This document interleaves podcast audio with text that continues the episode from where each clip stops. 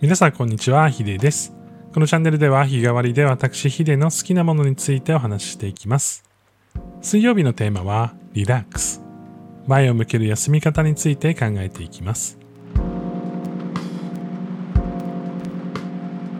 改めまして水曜日のテーマはリラックス。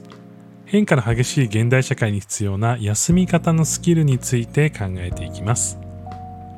突然の質問になるんですけれども皆さん、まあ、例えば週5日間働いてるという方だったとしてもう1日休んでもいいよというふうに、言われたらいつお休みにしますかね、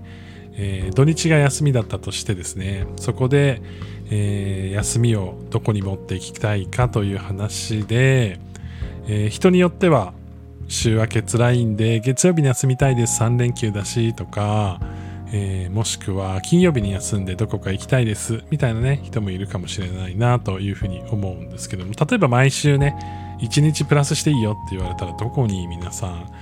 えーこうやりますかね。なんか金曜日の方とか月曜日の方多そうな感じがしますよね。休みが連続してたら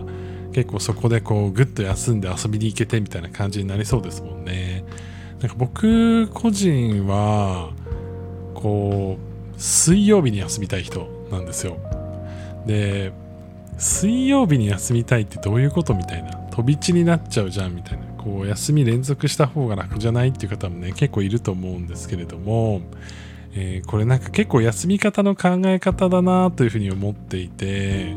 なんか一気に休みを取ってきっちり休みたいっていう方とのそもそも疲れないようにしたいっていうタイプがあるかなっていうふうに思ったんですよ。で僕はどちらかというと疲れないようにしたいんですね。なので毎日休みたいんですよ。毎日ちょっとずつ休みたい人でそのしっかり休むっていうのが例えば1週間あってその後1ヶ月働けって言われたらしんどいと思うんですよね、まあ、もちろん1ヶ月ね連続で働くってなったらね誰でもしんどいと思うんですけれども1週間の中でも2日休みをねこう土日に持ってるっていうのはもちろん家族の予定があるのですごくそれは大事なんですけどできれば、まあ、毎日ちょっとずつお休みしたいみたいな感じ。で、まあ、土日もね働きたい時は働きたいと。でこれはですね僕の特性の問題があるんですけど集中力が続かないっていうのと結構やりたい時とかやりたくない時とかに波が大きいんですよ。なのでこうしっかり休むっていうタイミングがあっても休みたいタイミングとは限らないし逆になんかしっかり集中しなきゃいけない平日だったとしても休みたい時は休みたいしっていう感じになるしまあ一日の中でも休みたい時間とそうじゃない集中できる時間が結構分かれているのでその自分の時間の自由度っていうのをこう確保したいなって思うタイプなんですよね。でまあ最初の話に戻るんですけど僕はだからその休みをまとめて取るよりは、まあむしろ疲れないようにしたいという感じになるんですよ。でもちろん反対の方もいると思うんですよ。もう一気にこう集中してよく働いて3日間がっつり休みたいみたいな、ね、方もねいたりすると思うんですけどやっぱりねなんかそれをやってるとやってたんですよ。まあ、3日休んでるっていうか、まあ、2日間ギュッと休んで5日間頑張るみたいなねことを昔やってたんですけどだんだんだんだん体力もなくなってきたりとか自分のムラっ気に気づいてきたタイミングでこれは一日の中での休憩時間を結構多めに取った方がいいなってだんだんなってきてそこからは割とね集中力が続いたりとかこう仕事のパフォーマンスが維持できるようになってきたんですよね。なので自分のタイプがどういう風に休んだりこう集中したりするっていう波が来るのかっていうのに合わせて仕事のね形を変えていくって結構大事だなっていうふうに改めて思ってているんですよね。まあとはいえねその週ね水曜日に入れた方がいいよっていうのを僕が話したところで休めないわっていうね方もね結構いると思うんですけれども、まあ、例えば有給を使う時とかに割とそうこうなんだろうな金曜日とかに入れがちだと思うんですよ連休にしようみたいな感じしがちだと思うんですけど何にも考えずに水曜日で撮ってみるっていうのもね結構おすすめだったりしますでもちろん前の日の疲れもあるし次の日もあるから何もできないじゃんっていうふうに思われると思うんですけど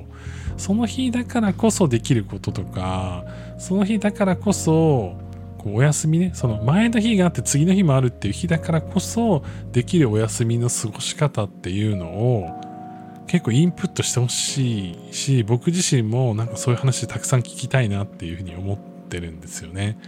その制限されたタイミングでいかにそのお休みをねちゃんと取っていくかっていうのを、まあ、得た時に、まあ、それを土日にやったらちょっともったいないなって思うと思うんですけどでも仕事とか働き方として水曜日の休み方って多分他の曜日にも適用できると思うんですよ。まあなんだったら毎日それを取り込むってことももしかしたらできるかもしれない。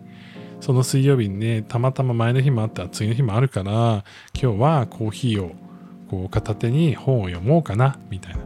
ちょっとだけね、もうお出かけするのも時間かかるし、2時間ぐらいこう本読もうかな、みたいな。雑誌読もうかな、みたいな感じにするっていうものって、実は日常毎日取り入れることもできるかもしれないじゃないですか。で、そうすると、その毎日の中で、まあ、この時間はめっちゃ働く。でこの時間めっちゃゆっくりする。一日の中での緩急をつけることもできるしなんか気分乗らないなっていう時にその小さいお休みをたくさん見つけておくことで今ちょっとこの休憩1時間はいつもだったら YouTube 見ちゃうけど本読もうかなっていうふうにできるかもしれないですよね。でそれができるようになってくるとどんどんどんどんそのえーと、隙間時間のお休みの積み重ねを作ることができて実はトータルでお休みをちゃんと取れるっていう感じになると思ってるんですよね。なので僕は結構それを意識して毎日これをこの時間はちょっと休憩しようかな横になろうかなとかこの時間はまあ集中したし、えー、なんかちょっと料理作ろうかなとかなんかいろいろ考えながら進めてるので、ね、ぜひ皆さんのその小さいプチ贅沢とかプチお休みみたいなものをこう見つかったら、ぜひね、教えていただきたいなというふうに思っています。なんかね、そういうの聞くのめっちゃ好きなんですよね。なんかこれ、この時間はね、こうしちゃうかな、みたいな感じの話め聞くのめちゃくちゃ好きで、なんかその人の本当に好きなこととか、なんかちょっとしたことなんですけど、なんかこう興味の範囲とかがこう垣間見えたりとかしてなんか結構そのなんかその人が好きになれる要素になるというか、えー、そういうのがあるなっていうふうに改めて思ってるんですよね。ということで、まあ、僕の場合はじゃあ何かっていうと、まあ、それこそ音楽をちょっとあの聴いたり作ったりとかあの1時間だけこう音楽こう触るとかっていうのも結構ねストレス解消になったりとかなんか DJ プレイみたいな感じでね音流してこう組み合わせていくだけでも結構楽しかったりするのでそういうのもねやってたりしますけれども是非ね皆さんの何かこういうプチお休みみたいなものをこうやってますよみたいなのがあったら是非コメントなどで教えてください。それでは皆さん良い一日をお過ごしください。ヒデでした。